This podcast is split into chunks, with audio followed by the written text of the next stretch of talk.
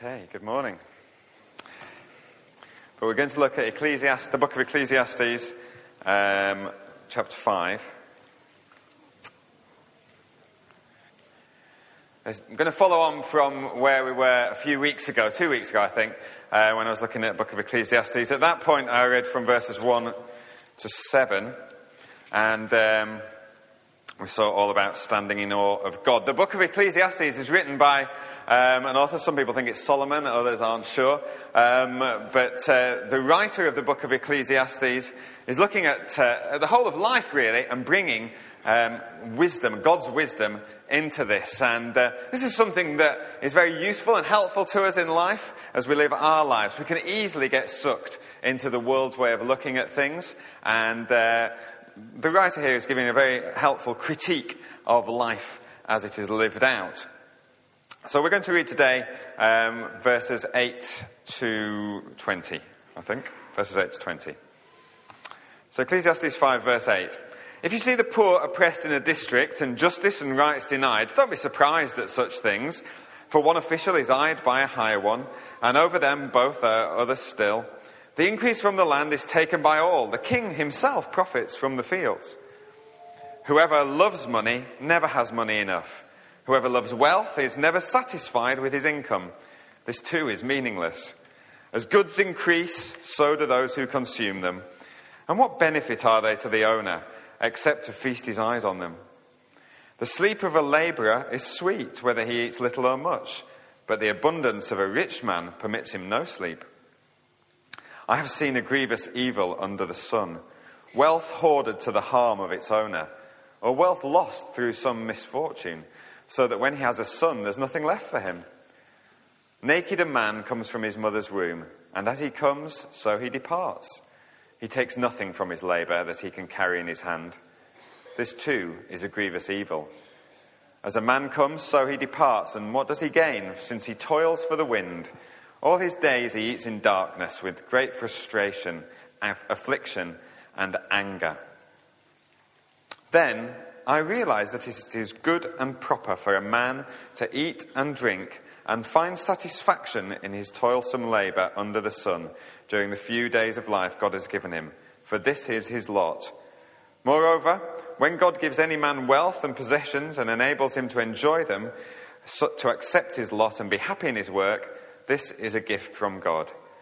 He seldom reflects on the days of his life because God keeps him occupied with gladness of heart. All right, we might refer to a few more verses later on as well, but that's the main uh, passage that I'm going to be looking at today in this. And um, as I say, we're following on from last time, wanting to get our perspective right. Last time we were looking at God and how awesome God is, and how we don't just come to God lightly or casually, uh, but God is a fearsome God and someone to be standing in awe of. Uh, and it's important to have that perspective as we come to this passage here, looking at, uh, I guess, what I'll call the search for satisfaction. Um, that we, that many people, in fact, all of us have the search for satisfaction in life. Um, the writer here is looking mostly at money, possessions, food, and drink. Let's see what he has to say about it. He starts off, he makes some observations, doesn't he, really? In, uh, starting out in verse 8, he says, Don't be surprised when you look at the world and you see corruption in the world, when you see greed, people who are poor being oppressed by those who are rich. You think, Well, why is that happening? Shouldn't be happening. That's not fair. The writer's saying, Look, don't be surprised at that. People with money and people with power will always use that power to oppress others and to gain money from those who are poorer. It's not a surprising thing. He moves on to talk about money and he says, Those who love money, people who love money, never have enough of it. Uh, in verse 10, whoever loves money never has money enough. Whoever loves wealth is never satisfied with his income. This too is meaningless. Do you know, there's always that sense, isn't there? When, when people are searching after money, when people are saying, well, I, I just want to be rich. I just want to earn a, a, a million pounds, be a millionaire. That will set me up for life. When you see those people who've got a certain amount of money, they're not satisfied with it. You don't find anyone saying, I've made a million, that'll do me. I'm satisfied. No, they're always wanting to make the next million or the next million or the billion or want to get more and more, always accumulating more and more money because they've got that feeling inside of them, that just sense that they've never got quite enough. A little bit more will just give them that security that they're craving after, just help them to be happy.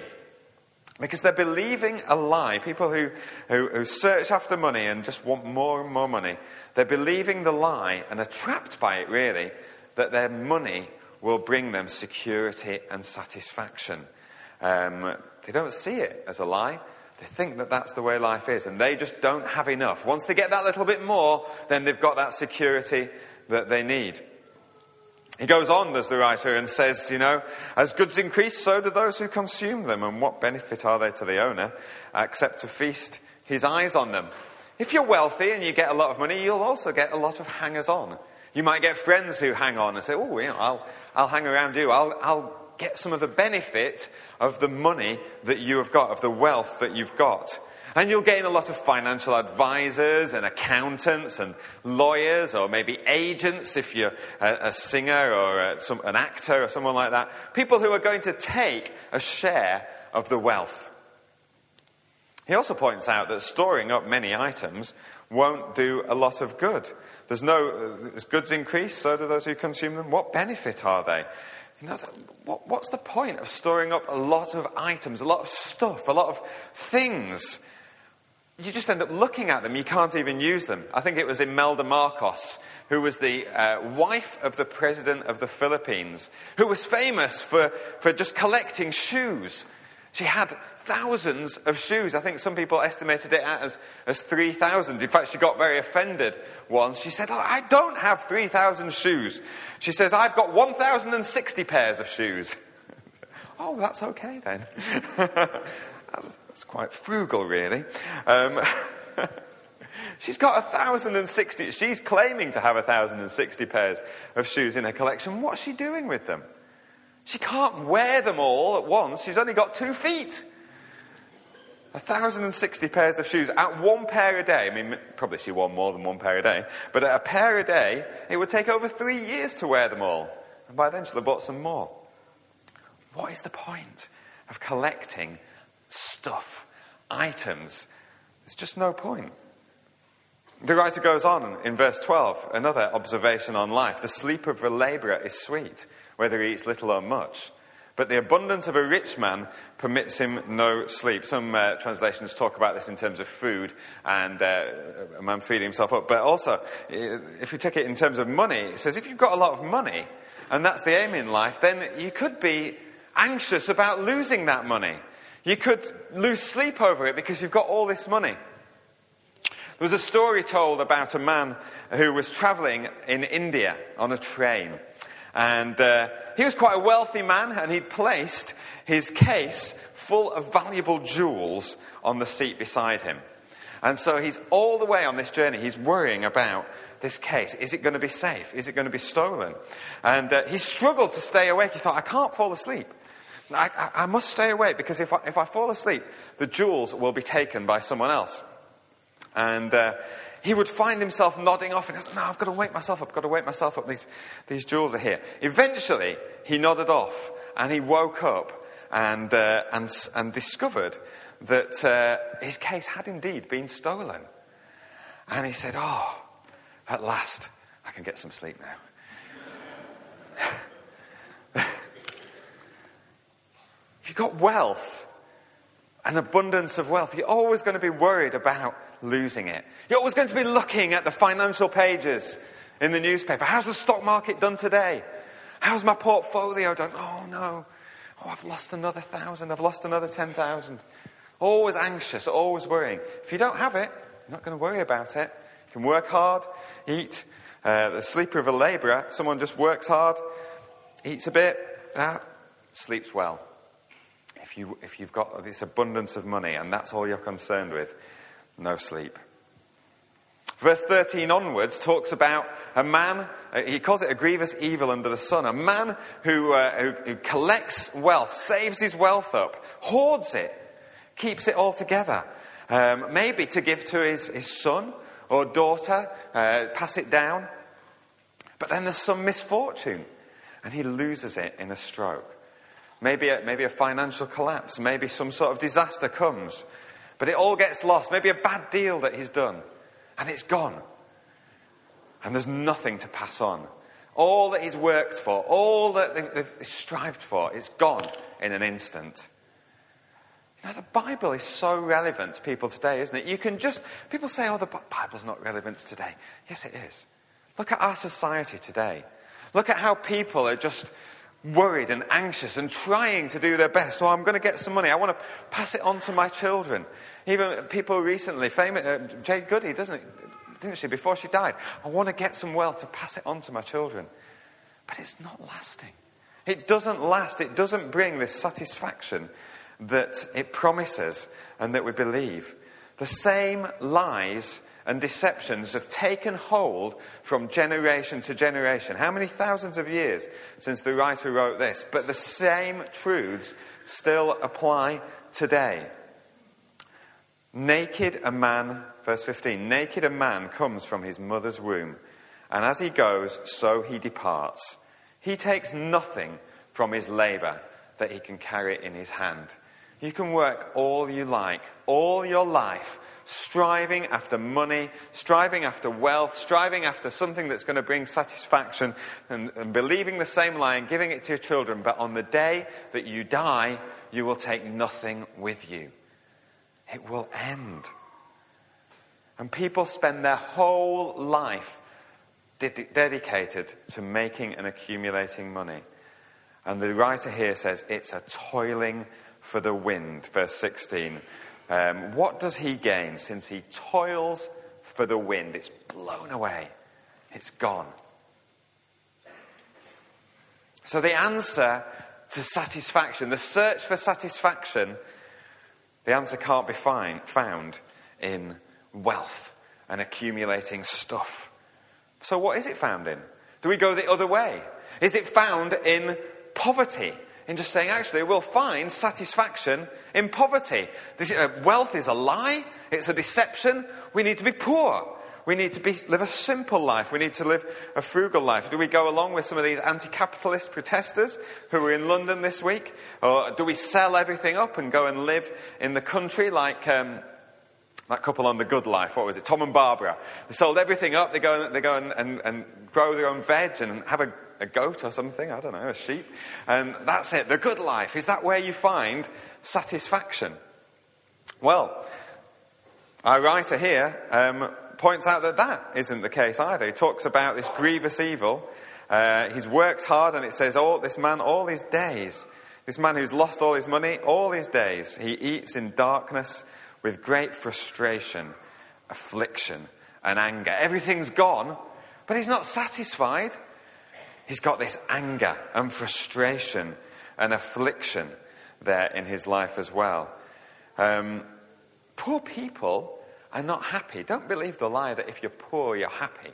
There's many poor people, there's many people who are lacking things, and they're not happy at all. They're in desperate situations. Poverty doesn't bring the satisfaction that we search for either, that is so elusive. So, where is the answer?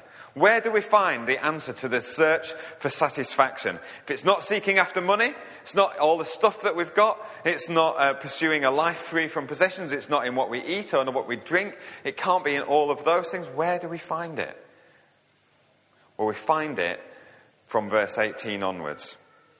Let's read those verses again. Then I realized it's good and proper for a man to eat and drink and find his satisfaction in his toilsome labor under the sun during the few days of life God's given him, for this is his lot. Moreover, when God gives any man wealth and possessions and enables him to enjoy them and to accept his lot and be happy in his work, it's a gift from God. He seldom reflects on the days of his life because God keeps him occupied with gladness of heart. You might be reading that and thinking, ah, that's a bit confusing. I don't get that. You're saying, where's the answer to the search for satisfaction? And, it, and it's talking about, what's it talking about? It's talking about enjoying wealth and possessions and finding satisfaction in the work that you do. Hang on. I thought we'd just said that wasn't where we find it. Isn't it the same thing? But look carefully. There is a difference. There's a word that is mentioned in those verses, I think, four times, that hasn't been mentioned at all up until now. And that word is God. It's in being content in God that we will find happiness and fulfillment. Life no longer is being described as being short and meaningless, but it's been described in terms of being enjoyable. Work as being something which can bring happiness and satisfaction. Things of life to be engaging, bringing about a gladness of heart. It's a complete turnaround of what we've already seen. And why is it a turnaround? Because our satisfaction is in God, it's linked in God. A life that is centered on God will result in a completely different perspective. Because we're not striving after things. We're not striving after wealth. We're not striving after good food. We're not striving after possessions. We're searching and longing for more of God. We're not worshipping the things that God has created. We've got our focus well and truly on the one who created us and made us for himself. Our search for satisfaction will end in God. But once we have found God, and once God has come into our lives and we know what it is to know God, the things which God created for us will bring us pleasure too. All of these things work, food, drink, possessions they all take on a different perspective when we've got our focus right, because those things in and of themselves are not wrong. God created us to work. God created us to eat and to drink and to enjoy life. God created us for pleasure. He gave us the desire to find pleasure in life. That desire in itself to have pleasure, which we all have it in ourselves. Each of us has this craving to find satisfaction and pleasure in life. That's not sinful in and of itself. What is sinful is where we look for that satisfaction where we look to find the answer to that. We don't pray, God, take away this desire for satisfaction, take away for this desire for pleasure. It's, it's like, uh, it reminded me of, of um, once when we were praying, I heard of someone praying for someone to be healed. And this person had come and said, Look, I've got really, really high blood pressure. I've got really high blood pressure. It's really affecting me. And so uh, the person praying said, Oh Lord, I pray you take away this blood pressure. no, don't pray that. the blood pressure isn't wrong. We need the blood pressure. It's the, it's the high blood pressure that was the problem. We can think that our desire for happiness and satisfaction and pleasure is wrong. It's not. It's the place that we are looking for it is often wrong. When we sin, we sin when we don't find that pleasure and satisfaction in God, because our desires lead us to seek it in other places. Sin promises. Sin promises pleasure, and in fact, it might bring a short amount of pleasure, fleeting pleasure.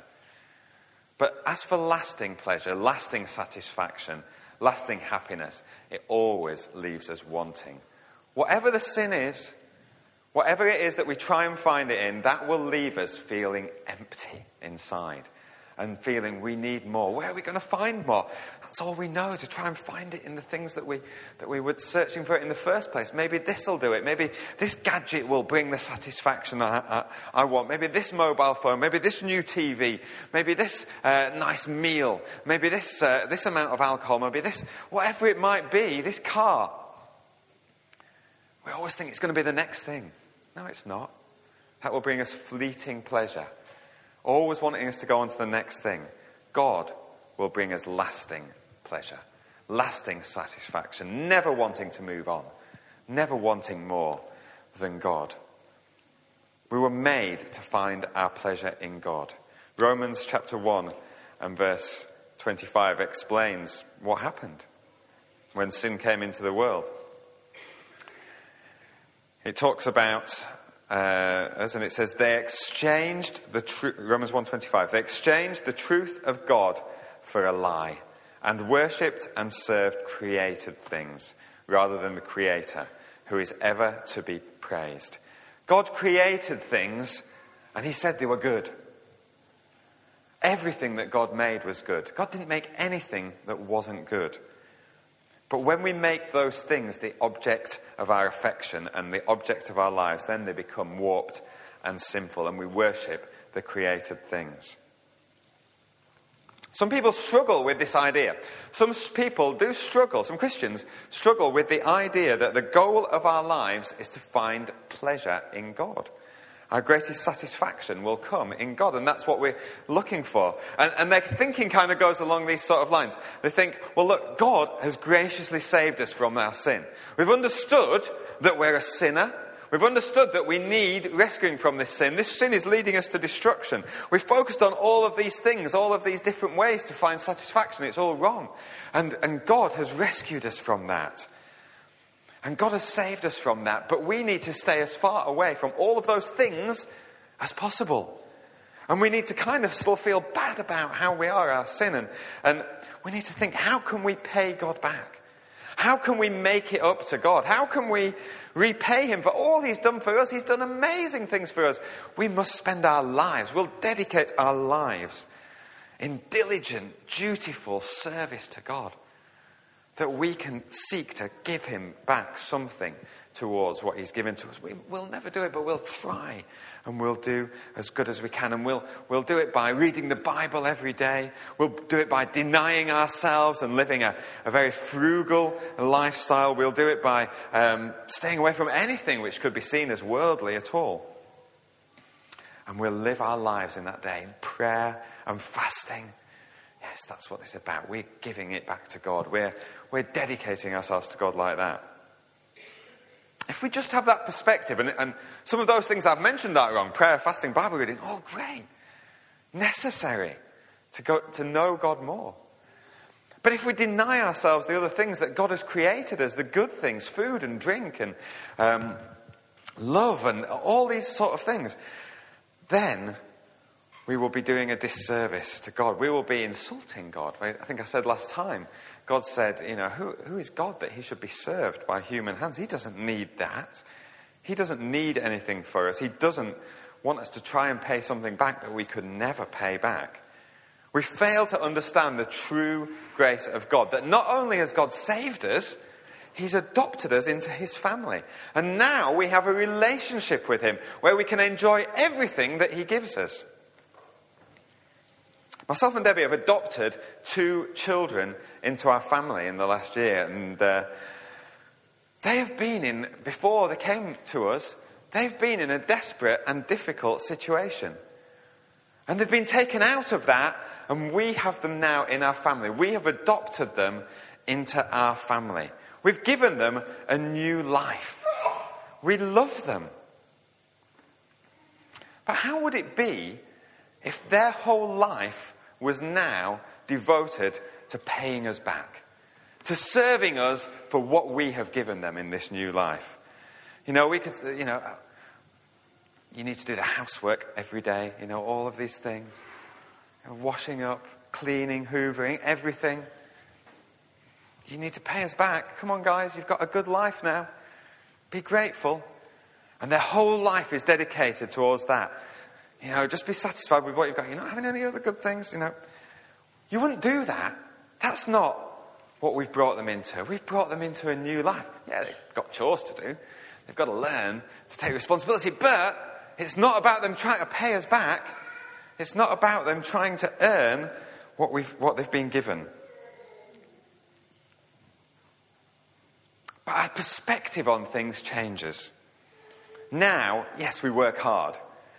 But we work hard not for wealth, not because in work itself that's going to give us satisfaction and give, give us some sort of sense of achievement or sense of pride in it. We're working hard because that's what God's given us to do. And we're happy with what we have.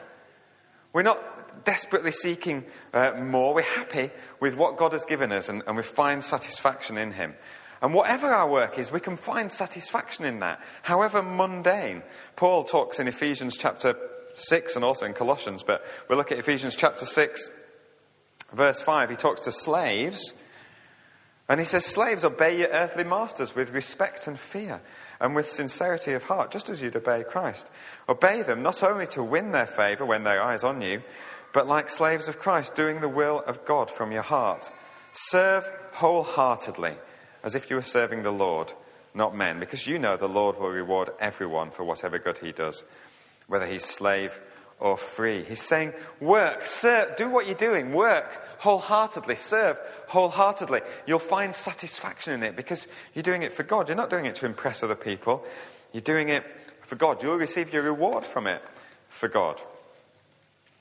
Paul also says in Philippians chapter 4 and verse 12, he says, um, I know what it is to be in need, and I know what it is to have plenty.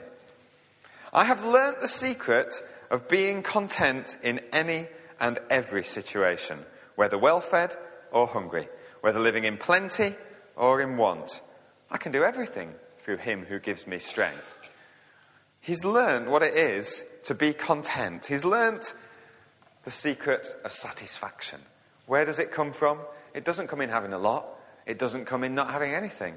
It comes in Him who gives me strength. I can do everything through Him who gives me strength. It comes from God. And we can be content in any situation, whether we're rich, whether we're poor, whether we've got a job, whether we lose our job. Well, praise God, and we'll have that contentment, we'll have that satisfaction. Hebrews in chapter 13 says a similar thing. The writer's exhorting um, the people who are reading this letter, and he says, Keep yourselves free from the love of money and be content with what you have, because God has said, Never will I leave you, never will I forsake you. Money comes, money goes. Sometimes you're wealthy, sometimes you're not. But God will never leave you and never forsake you. Therefore, you can be content with what you have. You can have that eternal satisfaction. That's what the writer to Ecclesiastes is pointing out. We should learn to be content with our lot. Not in a resigned negative way. When he says um, in verse, where is it? In verse 18, um, it's good for a man to find satisfaction under the sun during the few days of life God has given him, for this is his lot. He's not saying that in a negative way. You know, we, we often say that, don't we? Say, oh, well, um, that's your lot. You're not getting any more. Um, it's not like, no, you, have been limited by God. Saying whatever God has given you, whether it's wealth or poverty, whether it's good, whether it's abundance or, or, or not at a different time in life, that's your lot. That's what you've got. Then we can be content with that in a positive and grateful manner. Because our joy doesn't come from what we have, it comes from knowing God, knowing He's in charge. He's our Father, He's going to look after us, and He will bring us pleasure in life. And God will give us good gifts to enjoy. And He'll want us to enjoy them, and He wants us to enjoy them with gratitude. There'll be times when we get amazing things, things that just bless us so much. Just think, that's amazing. How could we get that? And God wants us to enjoy them. If you go back to, to thinking about our children, they're in, in this loving relationship with us. And uh, as our, with us as their parents, they will enjoy many pleasures in life. There'll be times spent together as a family that are fun, just enjoying each other's company, getting to know each other more. There'll be times when we take them away on nice holidays. There'll be times when we give them gifts, presents, material things, because we love them. We don't want them to start loving those things they're not, the aim isn't to love those things, but they are an expression of our love to them. We're not just going to say, well, just be satisfied with what you've got. You're not going to, you know, we're not going to ever give you anything. There'll be times when we say, no, you're not going to have that. You can't have that ice cream today, actually. Just be satisfied with what you've got. That's your lot for today. But there'll be other times when we want to bless them and say, here you are. Have this, have this treat. Let's go to this, for this lovely meal together, or whatever it might be. We want to give them good gifts. And when we give them gifts, we want them to enjoy them. That's our desire. We don't want to see them looking miserable. Oh, I don't really, really think I should enjoy this. I'm just satisfied with, with being in this family. No, we want them to enjoy them. And actually, we get satisfaction from seeing them enjoy them. That's the same with God. God gets satisfaction from seeing us enjoy the gifts that He's given us. The material gifts that He's given us. God gets satisfaction from seeing us enjoy them in the right way, without worshipping them, without focusing on them solely. That's what God wants. Let's not love God and then kind of go too far the other way when it comes to pleasure and somehow see that that is, that is wrong. That wealth and possessions and food and drink and sex and all the other good gifts that God has given us are intrinsically wrong and sinful. They aren't. We can understand that we've not got to seek after them, and that's not going to be the object of our, of our desire, fall into the way of the world. But we can easily become, um, it's called ascetic, and, and just say we don't want to enjoy any of these things at all. We pick up, uh, we, we've got this sort of guilt inside that it's wrong to enjoy a nice meal. It's wrong to have a nice drink. Um, uh, it's holier to have little. And we can get caught up in this. Now, I've met people who've got very little themselves. When we went out to India, um, we met a couple who had very little, a family. Very little in their house at all. In fact, all we saw was, was really a, a, couple of chairs, a table, and I think the kids had one toy to play with. I think it was a toy, a toy car that they had to play with. And, and we described them as the happiest people that we met in India while we were there. They were so joyful. One of the guys, I forget his name, but one of the guys was leading a, a church out there. They didn't have much. They did have a house, they had a roof over their head, but they didn't have a lot. But they were so joyful, so happy. They just exuded joy the whole time that we spent with them was wonderful. But it wasn't their poverty that made them happy. It wasn't that they didn't have anything and so we're happy now. It was God who made them happy. My observation is that it's, that's not the case with those people who feel it's more spiritual to have little. The people who think, who are maybe ascetic and think, oh, it's, it's not good to have too much. We're not going, we'll, we'll live a frugal lifestyle. We'll live a very, very plain lifestyle. We're not going to enjoy, uh, you know, nice food. We'll just eat basic things all the time. Even though we can, might be able to afford it, but we're not going to, we're not going to go too far. My observation is those people aren't joyful at all. They're pretty miserable. I don't know if you've been around Christians who, who are full of this joy, just full of this life full of just um, satisfaction in, in, in, who in, in, who they are and in their lives and in God. Um, I'm confident that if you think about those people, they may be rich, they may be poor, they may have possessions, they may not, but it will be people who've enjoyed their life in God and who are content and satisfied in God. And when we struggle to enjoy the things that God has given us, there can be a kind of spiritual misery that descends. Um, the writer to Ecclesiastes outlines it here in, in chapter 6. We haven't read this yet. Chapter 6, he says, I have seen another evil under the sun, and it weighs heavily on men. God gives a man wealth, possessions, and honor, so he lacks nothing his heart desires, but God doesn't enable him to enjoy them. And a stranger enjoys them himself instead. This is meaningless. He calls it a grievous evil. It's a grievous evil. God has given someone wealth and possessions, but the man's not able to enjoy them. It's a grievous evil. The writer's saying, Oh, God's given it you. It's yours to enjoy. You know, I don't think Christians are alone in, in this, but I think they're affected by this in the world. There's a bit of an element of society which, which probably is reacting to, to the excess that is, is definitely there in other people, the ugliness of excess and, and striving after things. And uh, it kind of looks at things and, it, and it's quite um, restrictive. It, maybe it looks at food and drink and says, oh, yeah, food, oh, it's bad for you. Oh, you can't, you can't go having butter in food. Oh, you don't want that. Oh, salt. You don't want to have salt in food. Oh, you mustn't drink alcohol. Oh, let's, oh, we, don't, want to have ca- uh, coffee or tea with caffeine in. Got to go for the decaf. Um, you know, everything is low fat or half fat. I get so frustrated going when I've gone shopping sometimes. I go, Debbie will say, Oh, can you buy some, um, I don't know, creme fraiche or something? And uh, I'll be like, Oh, half fat creme fraiche, no fat. Where's the full fat stuff? You know, give me the full fat. It's like the food police are out and they're taking it all away. And, and we, we can, it can get hold of us. God has made things and He's made them good. We don't have to just be oh, taking it all on board. It, it, we can easily ex- equate it and, and, take it on board as though it, it's, some, it's godly in some way to only drink, drink decaffeinated coffee.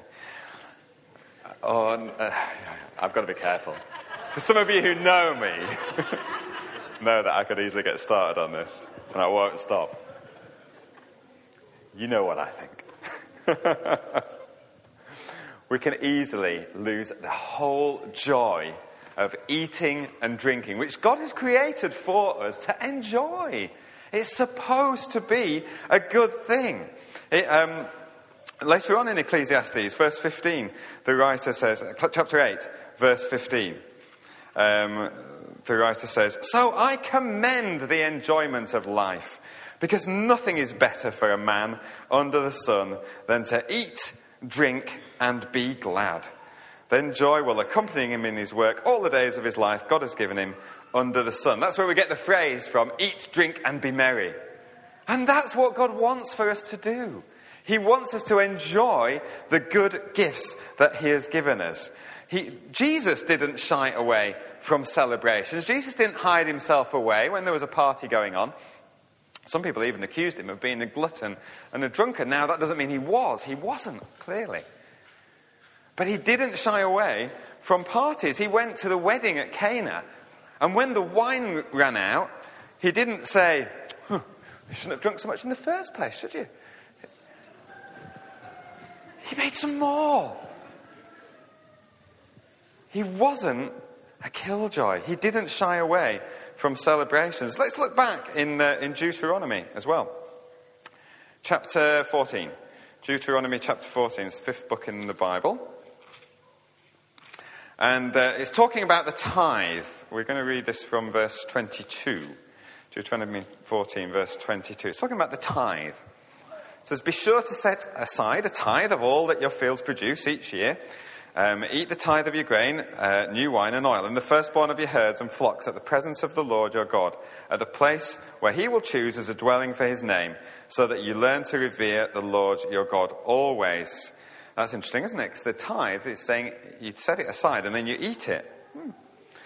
And then it goes on. If that place is too distant and that you've been blessed by the Lord and you can't carry your tithe, so if you've been really blessed and God's, you've got so much and the place that God said is, is too distant, um, then obviously you can't carry all the grain and all the, all the, all the produce. Um, it says, then exchange your tithe for silver and take the silver with you and go to the place your Lord God will choose.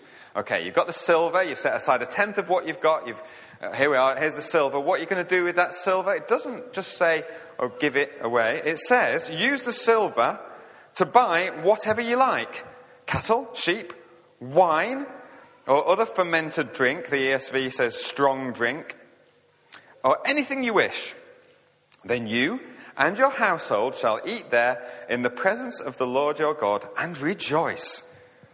And don't neglect the Levites living in your towns because they've got no allotment or inheritance of their own. And it says at the end of every three years, bring all of the tithes and store it in your town so the Levites, who have got nothing themselves, and the aliens, and the fathers, and the widows, fatherless, and the widows who live in your towns may come and eat and be satisfied, so that the Lord your God may bless you in all the work of your hands. What are you going to do in this, with this tithe? What are you going to do with the 10% that you've got to set away? You're going to have a big party. You're going to sell what you've got, maybe, if you, if you, can't get to the party and carry all the stuff to it.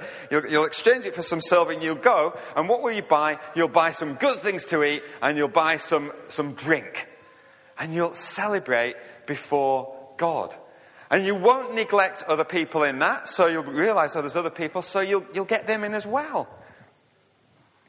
That's what God wanted for his people. That's what still what God wants for us. He wants us to celebrate says you buy whatever it is that your appetite craves. When we know God and we find, know what it is to find pleasure in God, and then pleasure in all that is created, we will be the best people to be around. We will be the people everyone wants to be with because we will have this joy in us and we will know how to enjoy ourselves. We will know how to be happy in Him. We will know how to gratefully accept all the gifts that God gives us, but we will still be generous to others. We won't just keep it to ourselves. It won't be about accumulating ourselves. We'll be liberal with it. We'll say, oh, here, you be blessed. You know, we will be the people who are the big tippers when we go to restaurants. People will think they'll want us to come because we'll have a great time and we'll tip generously. We will be the first to buy a round of drinks in the pub. We won't be thinking, oh, I don't know, I'm just going to say, count my money up. I'm not sure I can really afford it. We'll be the first there to, to do that because God has given us this joy and excitement of life.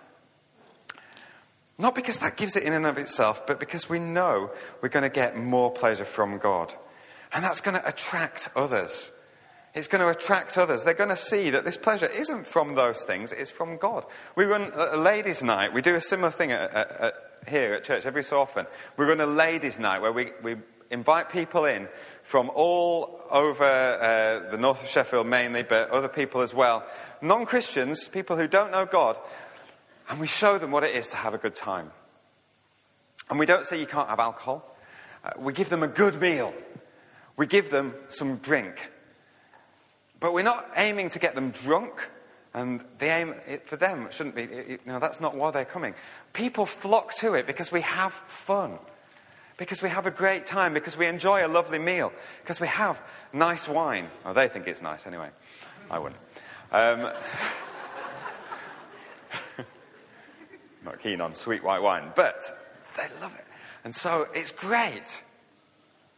And people have said, this is such a funny. I've heard some of these women say, do you know, I had such a great time tonight, and I'm not drunk. And you think, yeah, because actually, having a great time isn't about getting drunk, it's about enjoying yourself in God and getting the perspective right. And we can model something and see it and show other people. Not only is there nothing wrong with enjoying a lovely steak or a good beer or a bottle of fine wine or an intimate time with your husband or wife, when God provides those things for us, that's what He wants us to do. He wants us to enjoy them because it's part of the goodness of life he, He's created for us to enjoy. It's only when we seek after those things and worship those things as the main enjoyment of life that things become sinful and warped and wrong and our hearts get turned away. Psalm 34 and verse 8 says, Taste and see that the Lord is good. Blessed is the man who takes refuge in him. Taste and see that the Lord is, it's almost like the Lord is good to eat. The Lord will give you satisfaction in life. The Lord is the one who will bring pleasure to life. You know, and I said at the start, this needs to be in context of what we were looking at before in Ecclesiastes 5. At the start of Ecclesiastes 5, it's not just a casual thing. It should never become a casual thing. And we see that in this psalm uh, where it's just said, Taste and see that the Lord is good. The next verse says, Fear the Lord, you his saints, for those who fear him lack nothing. They go hand in hand. We can taste and see that the Lord is good. We can find enjoyment of, in him, but it's never casual. It's never flippant. It's never like, oh, God's just this big um, sugar daddy or whatever it might be. God is God. We fear the Lord. That's why it's so important to see everything in context. Start of Ecclesiastes 5. It's all about standing in awe of God. But then later on in the chapter, enjoy the things that God has given you. We stand in awe of God and we're not sloppy in our relationship with Him, but yet we enjoy life. There's a song that we sing about celebrating in the Lord, and it says in there, We are dancing on holy ground. So remember where we're dancing. We're dancing on holy ground. We fear the Lord, but we can celebrate. We can dance. We can enjoy ourselves. Having that right focus on God means that we can enjoy all that God gives us. And we're content with all God's given us, whether it's a lot or whether it's a little. Let's not compartmentalize our lives into the, the spiritual side of our life and then the secular side of our life. And, and just think, oh, well, the things that we're going to do and eat and drink and enjoy ourselves, that's, that's kind of the secular part of our life. And we'll feel a little bit guilty about it and we'll keep God out of it. And then we'll come back to church on Sunday and we'll, and we'll, uh, we'll have a nice digestive biscuit and we'll, um, and a cup of decaffeinated Earl Grey. And, well, well